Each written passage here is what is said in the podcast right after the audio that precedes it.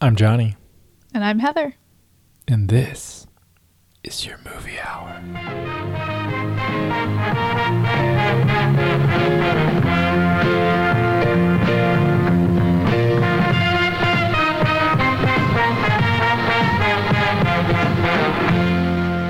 So, Johnny, Yes, Heather. you know what month it is. It is October. It is October. Do you know what happens in October? Um, Here's a clue I'm eating candy. Ooh, candy time. Halloween happens Yes. in October. Halloween happens. mm. I'm also eating candy. I know people have mixed feelings about Mhm. Halloween, Yeah, for good reason. but since this podcast is about being culturally engaged, I thought that Halloween season might be a good time to talk about horror movies. Do you personally watch horror movies? You know, I would say that for the most part, I don't. I don't watch horror movies. What about you? I watch some horror movies. Mm, unpack that.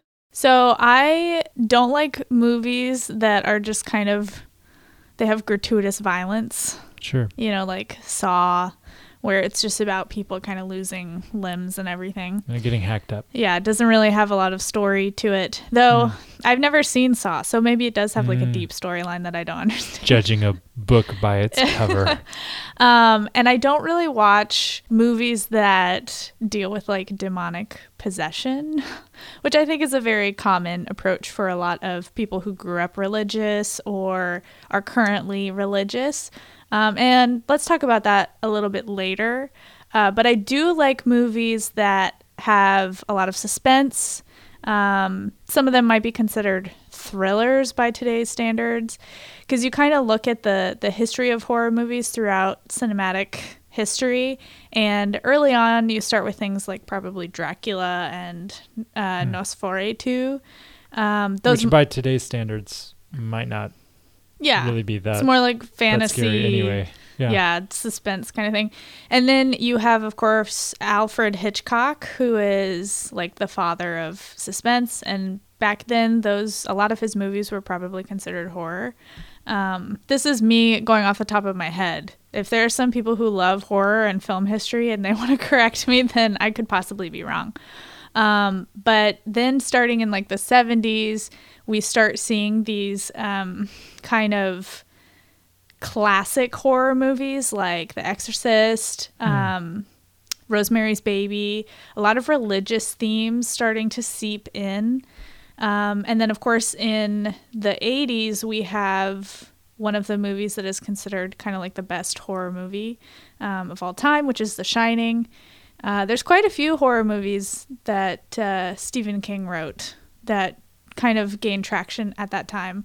And then in the early 2000s, I guess late 90s too, we start seeing a lot more stuff like Saw and and Mm. and you know, but the ones that I really like are stuff with depth and I love Alfred Hitchcock. Mm. Oh, also Twilight Zone, that might be considered horror, kind of like a sci-fi horror. Huh.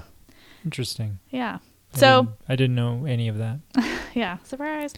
So, yeah, I watch some horror, not all of it. I watch it sometimes. That's kind of my approach. Sometimes. yeah, some Okay. kinds, sometimes.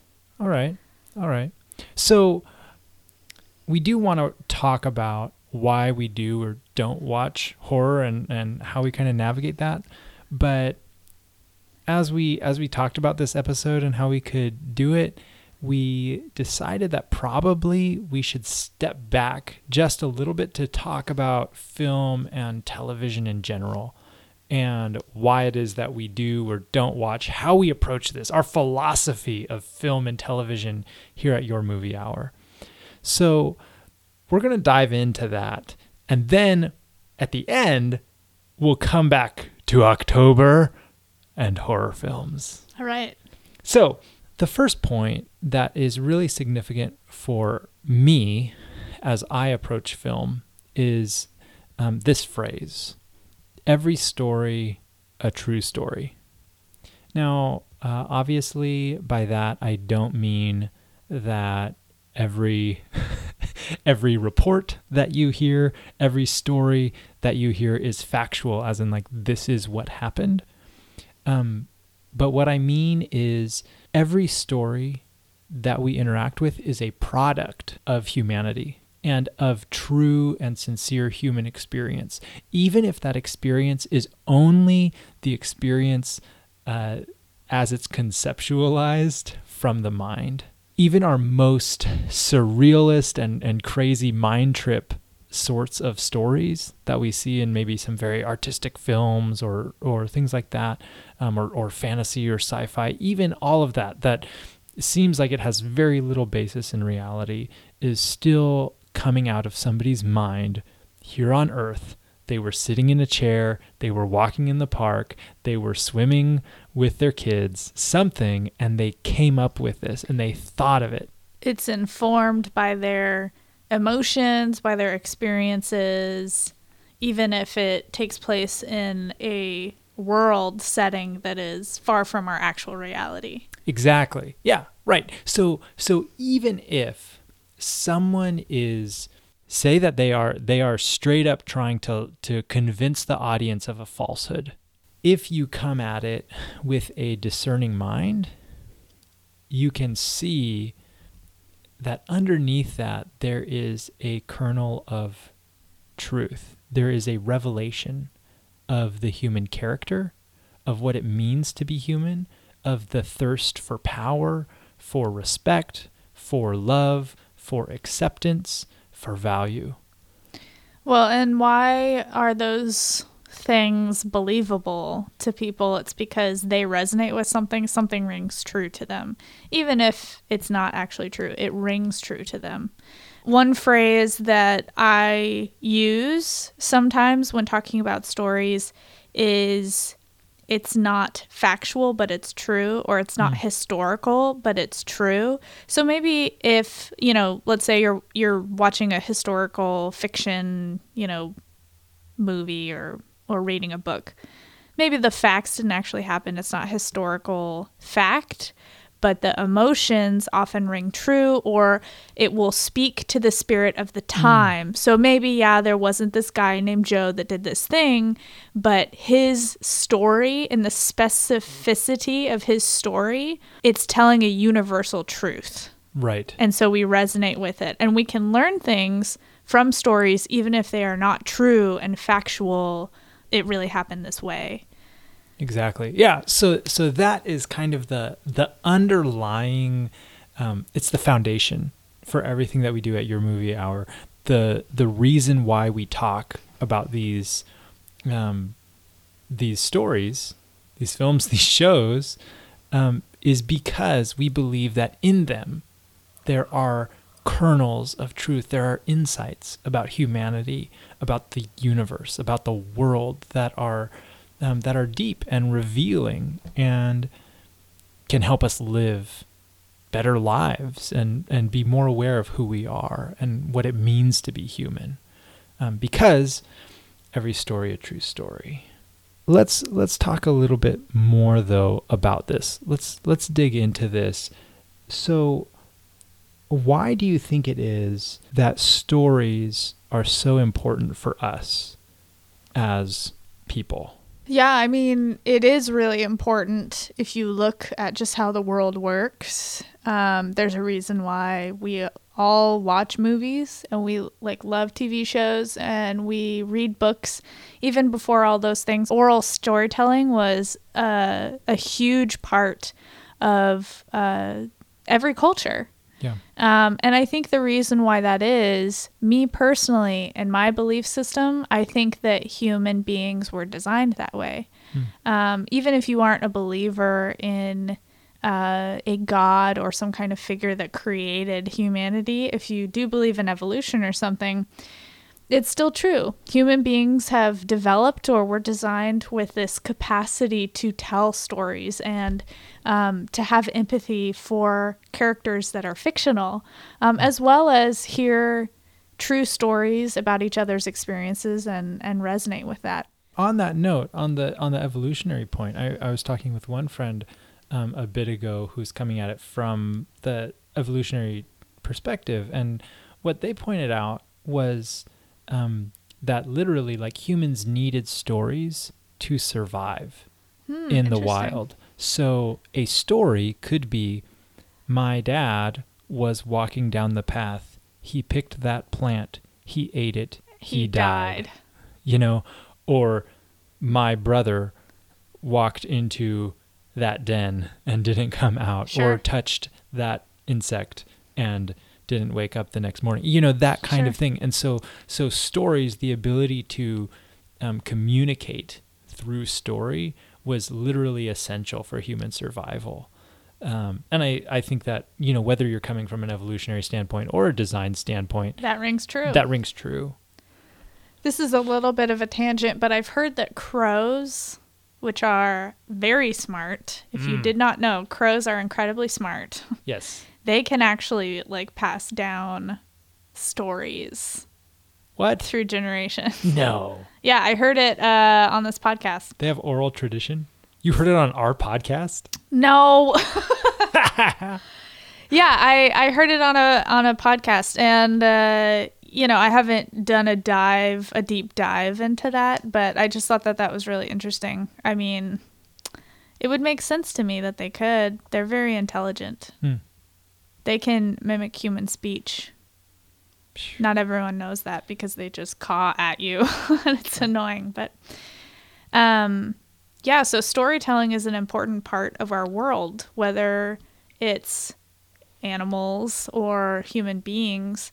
And I think that when you look at the stories that we tell in this day and age as human beings, or even going back for a long time, the story of good versus evil is kind of the foundational story. I mean, you even look at religious texts Mm-hmm. and, you know, some religious texts address good versus evil more head on. Yeah, more prominently Um, than others. And I'd say the Bible is is one of those. Mm-hmm. And there's this approach to the Bible specifically, but just the story of humanity in general that um, Seventh day Adventists have called the Great Controversy, Hmm. which could also be called the conflict of the ages. That's Yeah. another one that's used, or a great conflict. And that's what sto- the base of story is it's conflict. You know, when you take like a screenwriting course or something and they're telling you how to write a scene, Yeah. there's always someone with a goal and someone who is an obstacle or something that is an obstacle. Hmm. The good versus evil can be boiled down to that kind of essence. There's Yeah. a goal of goodness and there's an obstacle of evil. And hence a conflict. And Hence a controversy. Yep, hence hence a controversy. Oh, okay. And so if you come from this worldview where, you know, God is real and the Bible is kind of this divine text that talks about this story, you could kind of look at humanity and see that, you know, across all cultures, whether they are Christians or come from other types of religious backgrounds, um, going way far back, there's these stories with conflict and these stories with good and evil. And you could argue maybe that like it's kind of in the fabric of us as as Yeah. human beings. And we never get tired of those stories. We never Mm-mm. get tired of the most basic story, which is good and evil and who's going to win. Hence the success of the uh, of the MCU Yes. and Yeah. the Avengers films and yeah. yeah, Yeah.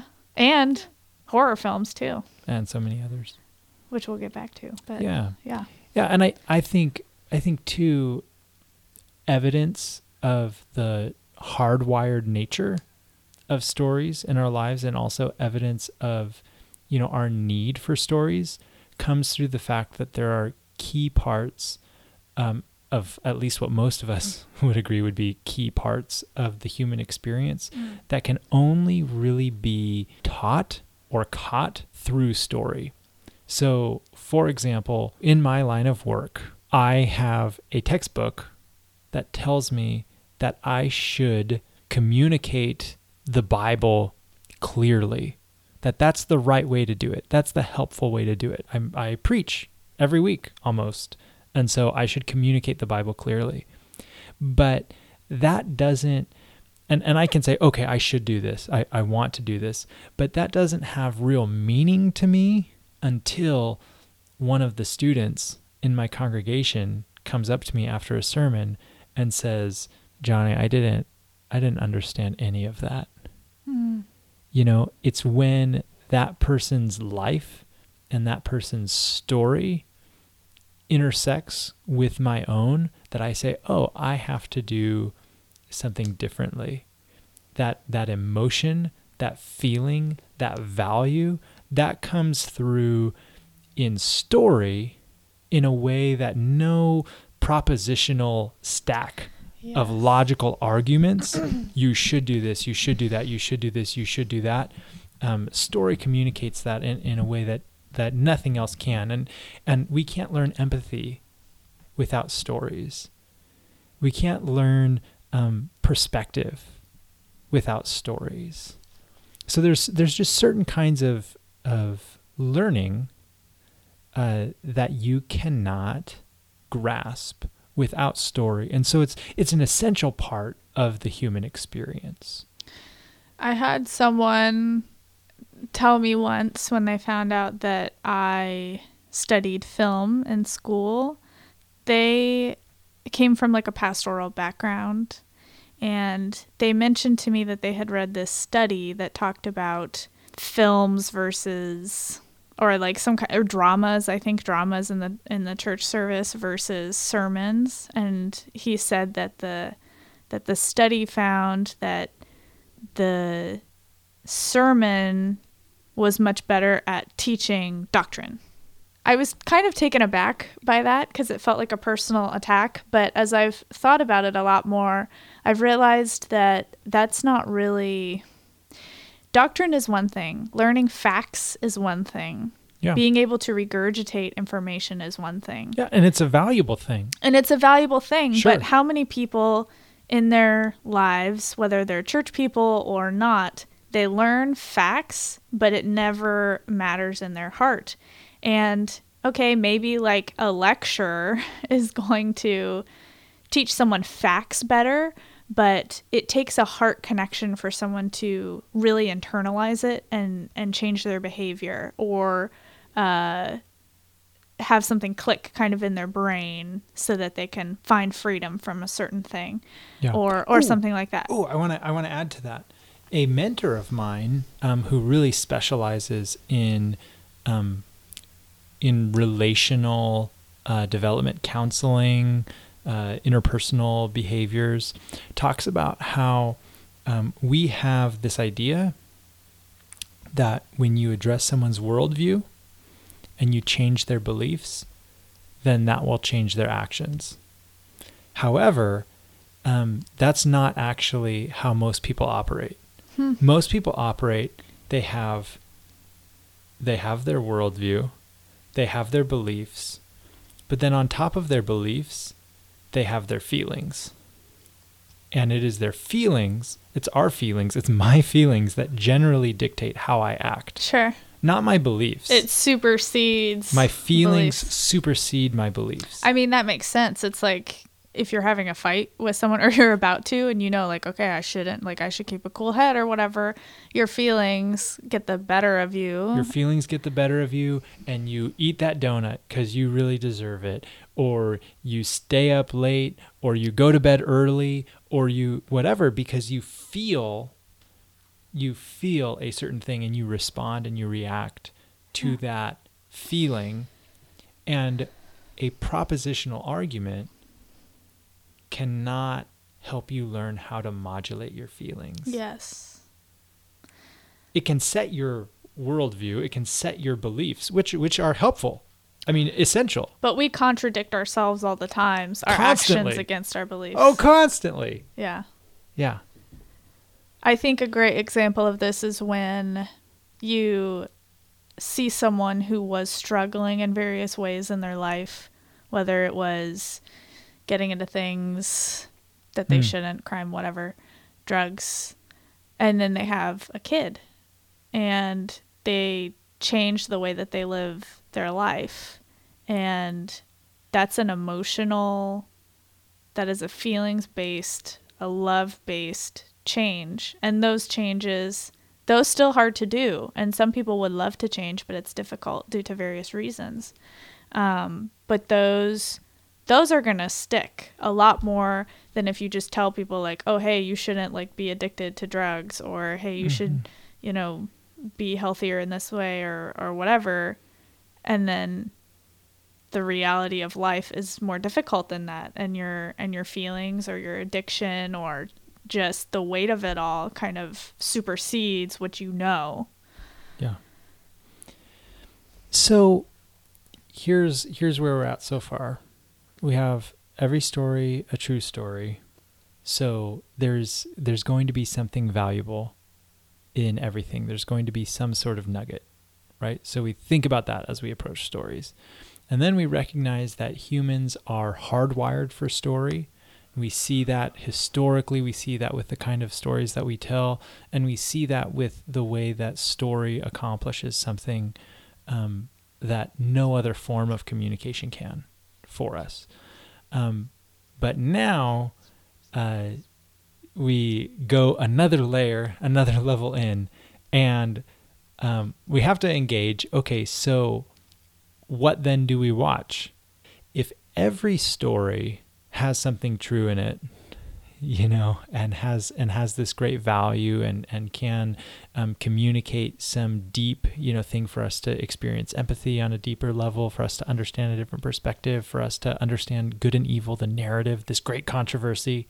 How then do we make a choice? How do we decide um, what to watch or what not to watch? How do we, at your movie hour, choose what movies or or uh, uh, or television shows to talk about. Heather and I just a couple weeks ago went and watched a movie that we thought would be a part of your movie hour because it had had some critical acclaim buzz coming out about it that it was, you know, really exciting and we watched it and we were like, you know, spoiler alert, we didn't like it very much. yeah, we just we just didn't really connect with it. And so we're like, uh it wasn't it wasn't like a you know, morally bad movie or something like that. It just wasn't the most, you know, wasn't super compelling. Yeah. And so we probably won't watch that one again, you know? And we make choices on what we include and what we don't include. What is what is best? What is good? You know? And uh, something that really that really drives me as I think about this is um, a this this is actually a, an idea that comes from scripture. Um, but I, I think it applies to everyone regardless of your of your viewpoint or perspective is um, this concept of thinking about those things that have a positive impact in your life. Um, the way that that scripture puts it is uh, in this letter called philippians that paul wrote um, in the fourth chapter um, he talks about how we should think about how we should focus on those things that are good and right and true, those things that are excellent and praiseworthy, that we should think about those things. Now, um, that doesn't necessarily mean, um, obviously, Paul is speaking within the biblical context. And if you read the Bible, you read a lot of things that are not good. Yeah, there's some serious, serious violence and like horror movie level stuff going on, particularly in the Old Testament. Um, some like Game of Thrones style. um, the Bible is not all like joyful Slavery, roses. Rape, yeah. uh, abuse, hurt, pain, Ma- uh, genocide, massacres, brokenness. Yeah.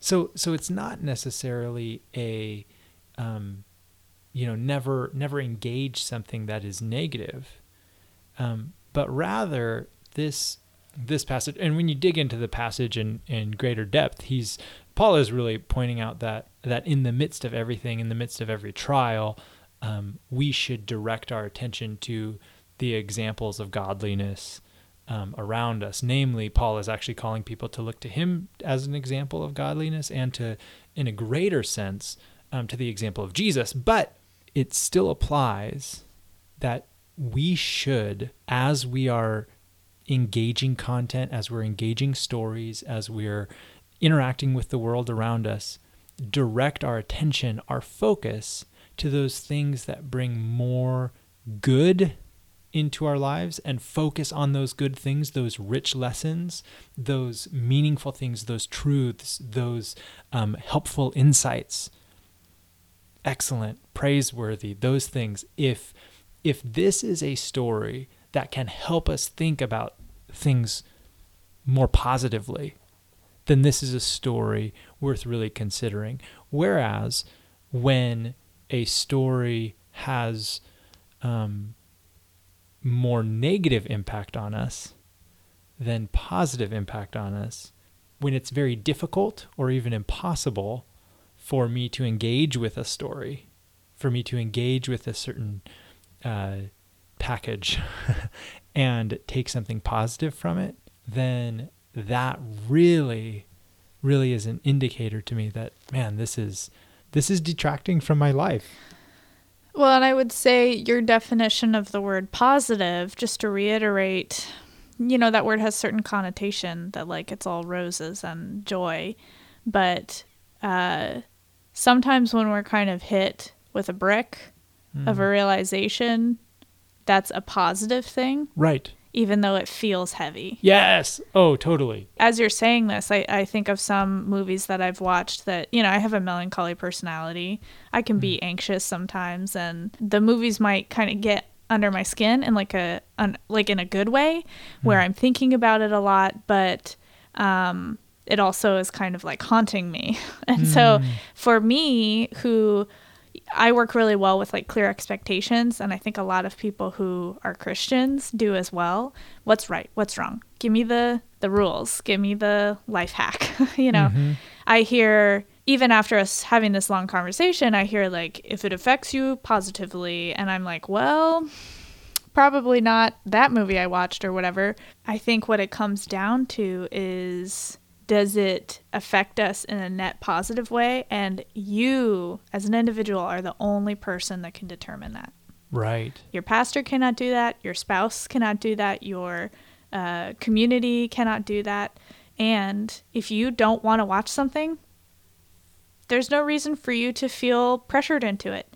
If you do want to watch something and you're willing to like deal with the consequences, so to speak, of how it affects you, that's up to you it's it's a at least for me it's a it's a question of am I actually able to process this? Can I process this well or do I end up processing this poorly? There are um, there are certain kinds of content. If I if I see high amounts of you know nudity and sexuality, um, in a film, you know, if if there's a lot of that, if there's high content of that, like that puts my mind in a in a place that I'm not able to process very well. It it makes me focus on that too much. So I recognize that in myself and I say when I watch something with a high sexual content, that's not something that I can process for good, for net positive in my life things that are extremely, extremely violent. Um, though my tolerance for violence is higher than my tolerance for sexuality, um, but things that are extremely violent, I, I, it just, it, it, it just makes me feel I can't, I can't process it well. It just makes me feel ill. Um, so it ends up being net negative. So let's get back to horror. Mm, let's do it. How do we apply all of this stuff that we just talked about to this genre because I think a lot of Christians hmm. tend to shy away from this genre. And not just not just Christians. Not just Christians, but I'd say particularly Christians. Yeah, for sure. You know, and you shared earlier you don't really watch horror movies. Mm-hmm. Why is that? Yeah. So so it it gets back to what we were just talking about. Um, this idea of the net positive versus the net negative. Um, I have many friends who really enjoy being scared. They they enjoy the the rush of endorphins, the you know the spike, the the just that that anticipation. Um, they enjoy that, and um, I've I actually I have come to enjoy it a little bit more. I watch more suspenseful things and enjoy it a little more than I used to when I was younger. I very much did not. Um, but even now, I still have a lower threshold for for being scared and liking that feeling. Um, that feeling is is one that's more negative for me. Um, so that's one reason, and the second reason is when I um, when I watch films, when I watch movies, when I watch shows, there are scenes that stick in my mind. And my mind processes those scenes, those images, those vocalizations, the the sounds, the the feelings that I associate with them, all of that stuff. They my mind processes that in certain ways. And I find that in horror movies, the images that I'm left with um, are oftentimes, again, you know, those moments that scared me. And uh, this may sound juvenile for a 30 year old man, you know, to admit, but like it makes it hard for me to sleep at night, you know, or I dream about it in a way that makes my life unpleasant. Yeah, I definitely uh, sometimes will like do a quick run from the bed to the bathroom so I don't have to like be close to underneath the bed for very long. I know it's not very rational. The struggle is real. there is a monster under there. There must be. Yeah, so so I think that's I think that's really it for me that that fundamentally I've found that many horror movies because of the impact of being scared in the moment and because of how those moments of, of being scared, the images, um, maybe the maybe because they're grotesque or um, maybe because they're just so shocking or whatever, the way that they stick with me end up end up bringing more negativity, more fear, um, more more anger, more more sense of of discontent, of not uh, having trust um, in in the goodness of the world, um, and so it detracts. That's why. What about what about for you? You say some kinds sometimes. Why? Yeah, so I already mentioned this. I don't like super gratuitous violence or just like horror for horror's sake, um, like gross horror. Hmm. But there are some movies that um, have been really impactful to me. Mm. And I'll throw out some titles. Uh, this one, some people may not consider to be horror, but um, I just thought of it a few minutes ago. It's one of these movies that kind of got underneath my skin. That when I watched it, it did kind of bother me. But then as the days went by, I feel like the the deep truths that this movie was was talking about um, just became more evident to me, and that's the movie um, Annihilation. Mm. There's some scenes in there that you know are a little haunting and stuff. Yeah. but there's a lot to unpack from that movie. Um, it's kind of like sci-fi horror. Another movie that, um, or two movies that I watched recently, and I've got to say, I just don't really watch horror movies. So I'm sorry for you horror fans that have like a ton of good suggestions that Johnny and I just haven't watched. Um, but I uh, watched It and It Chapter 2 recently um, with my sister and we watched it together and we were on the even though we live in different places we were on the phone together. Um, so it was a little easier to watch not alone. But those movies um, they just had a lot of depth to them and exploring what we've been talking about this whole time evil. Mm. where does it come from? How does it affect us? How does it uh, seep into the fabric of a town Yeah. um, so those have been really good ones What now? Uh, not to not to interrupt you, but I thought of another title. What about Get Out? Would Get oh Out my be a horror goodness i forgot about get out yes Ugh. that movie is so good okay this this Th- Does it count as horror? yes Yeah. Okay. yes absolutely even though it was billed as comedy Yeah, for the academy awards you know the reason for that is it's po- it's political it's they thought it would be easier to win, like the studio did if they Hmm. said it was a comedy. So that's what that That's is. hilarious. Because and there and there is some comical parts in Get Out. sure. To be fair, Yeah. But So Get Out specifically, that brings me kind of to the reason why I do watch horror movies Hmm. and I do engage. Um, and something that I'm kind of saddened uh, about is that Christians often will not engage these things because horror movies have a very specific ability to address societal issues hmm, and also religious themes hmm. that other genres, I'm not saying they can't, obviously they can, but horror movies have a very poignant way of doing it. And I think it's because it brings things that, that we live every day underneath the surface, Hmm. things that are intangible, like prejudice, racism, uh, evil. You know, particularly talking about religious themes good versus evil is a huge part of what we what we talk about but those are very abstract ideas and horror movies Right. brings it to the surface and and shapes it into something that's tangible.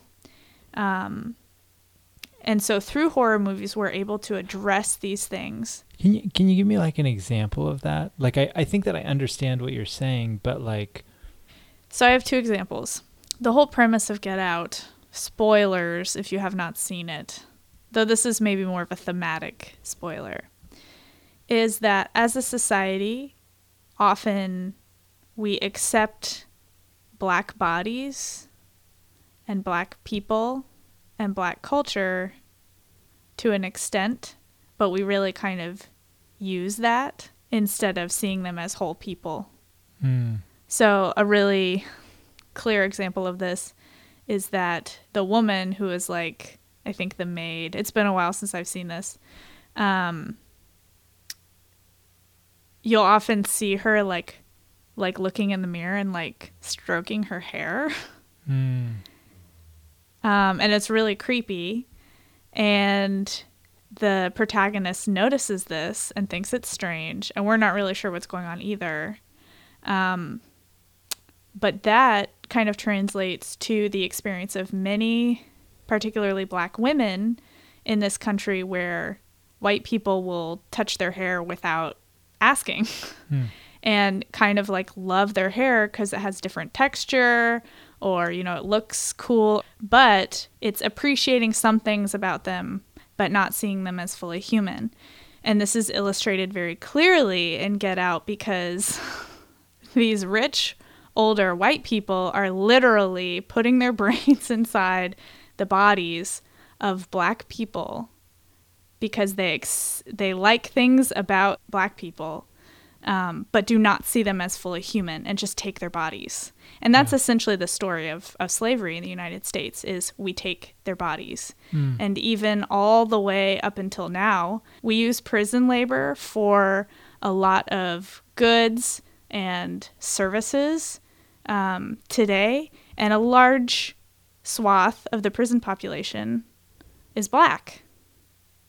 We also celebrate black athletes and celebrities, but then as soon as they say something that we don't like, we say, stay in your lane. So that's a very clear example. Get Out is this fantastic example of like protest horror or like societally societal commentary through horror. Hmm. To speak to the way that horror can depict in a way that other genres cannot. Because I mean, because you could have another genre, you could you could have told even the same story, The same exact theme. the same well, yeah, and even even the same exact story, you could make that a lower rating film, right? Like Get Out was R, right? Probably, yeah. you could make a lower rated movie and you could tell the story you know and and it could be kind of a, a campy thing. But because they decided to go as extreme as they did you see the the evilness of it. You see the grotesqueness of it, the the complete inhumanity with which the black people in this story are being treated. Mhm. That complete inhumanity that captures a reality in society that could not be that could not be embodied in anything less horrifying. Yes. Yeah, absolutely. Another example from um, It, the first movie. I mean, just so if you don't know the premise of it, there's like this clown that is kind of terrorizing this town and taking children. Um, and the children just disappear.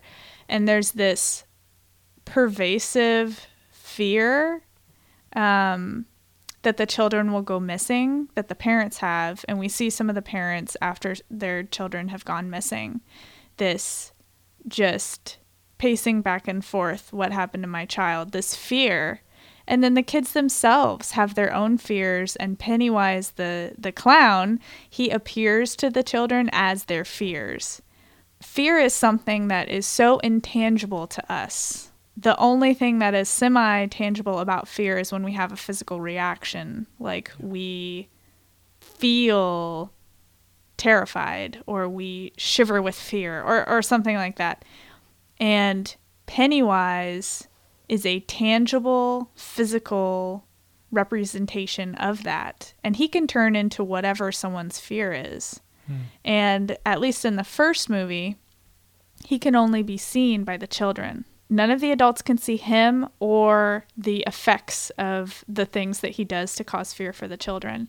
And that is such a great physical representation of what fear is and what fear does to us, um, how fear can control us. And one of the ideas in it is that because of Pennywise's presence in this town, and he's been there for a long time, um, there's this pervasive evilness throughout the town. Sometimes subtle, sometimes not so subtle. There's secret evil that happens. There's abuse.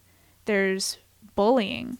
And it all happens kind of behind closed doors. And under that's the radar in a in a way the that radar. in a in a way that nobody sees or experiences except those who experience it. Exactly. You know, those are movies that really impacted me, and I still think about them Hmm. all the time. The place of fear in your life. Yes. The the place of of, of evil that that happens unseen. the experiences of others that I um, ignore or don't understand or even perpetuate Hmm. as someone who is white in America today.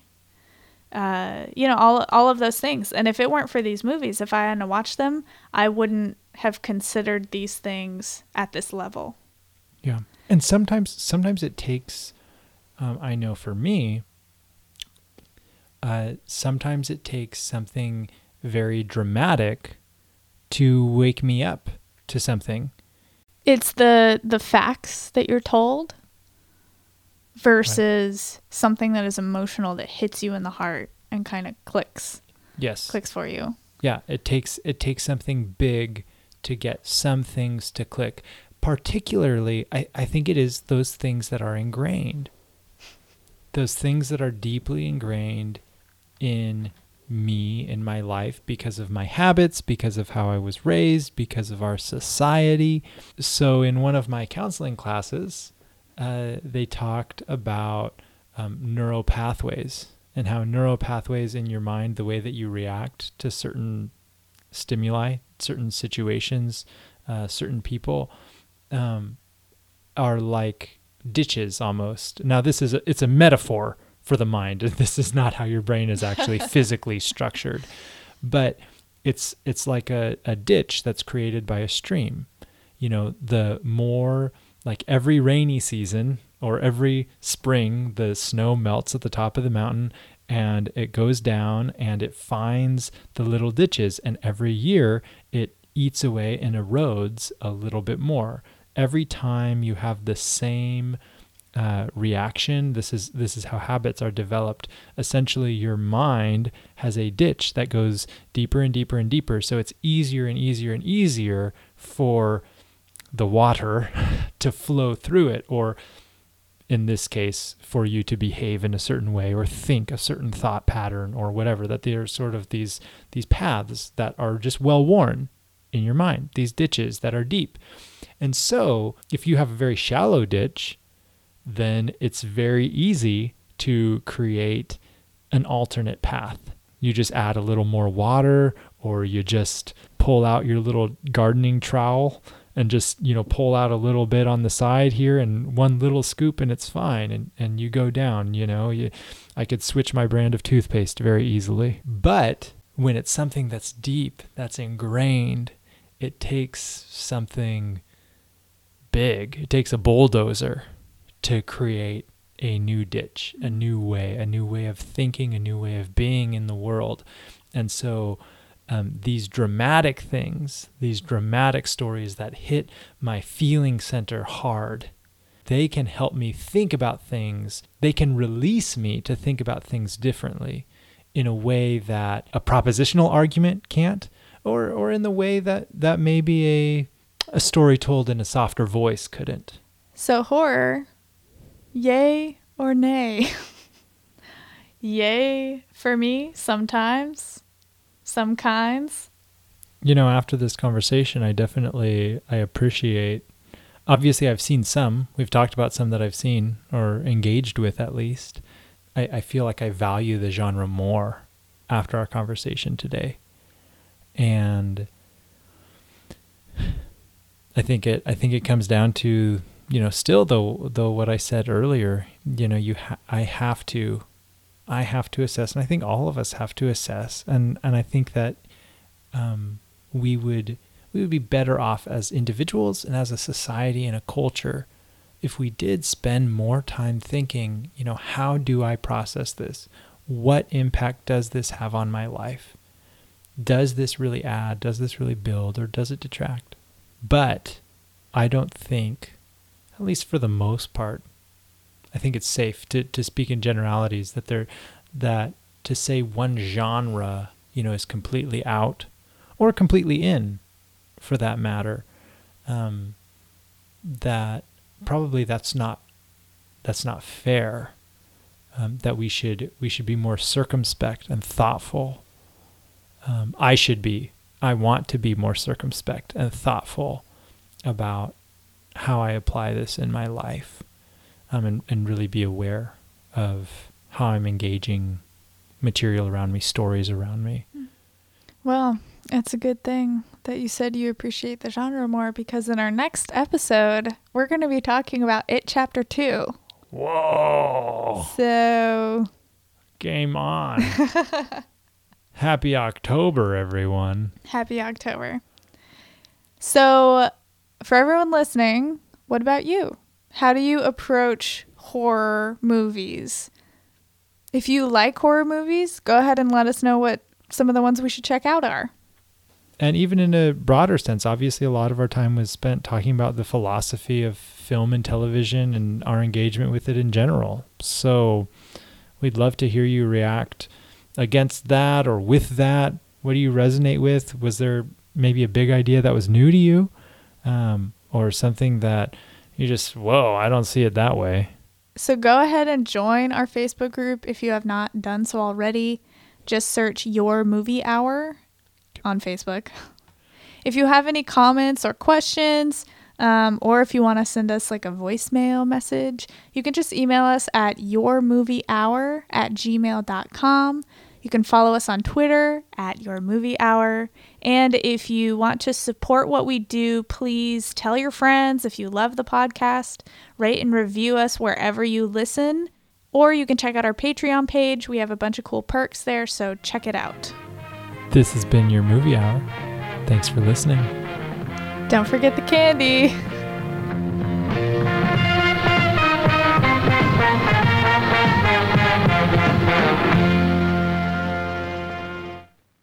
horror. That sounds wonderful. I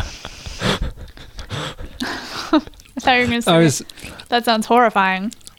yeah, I was I was reaching for something that would be similarly punished, but couldn't come up with anything that would be more I don't know contrasting.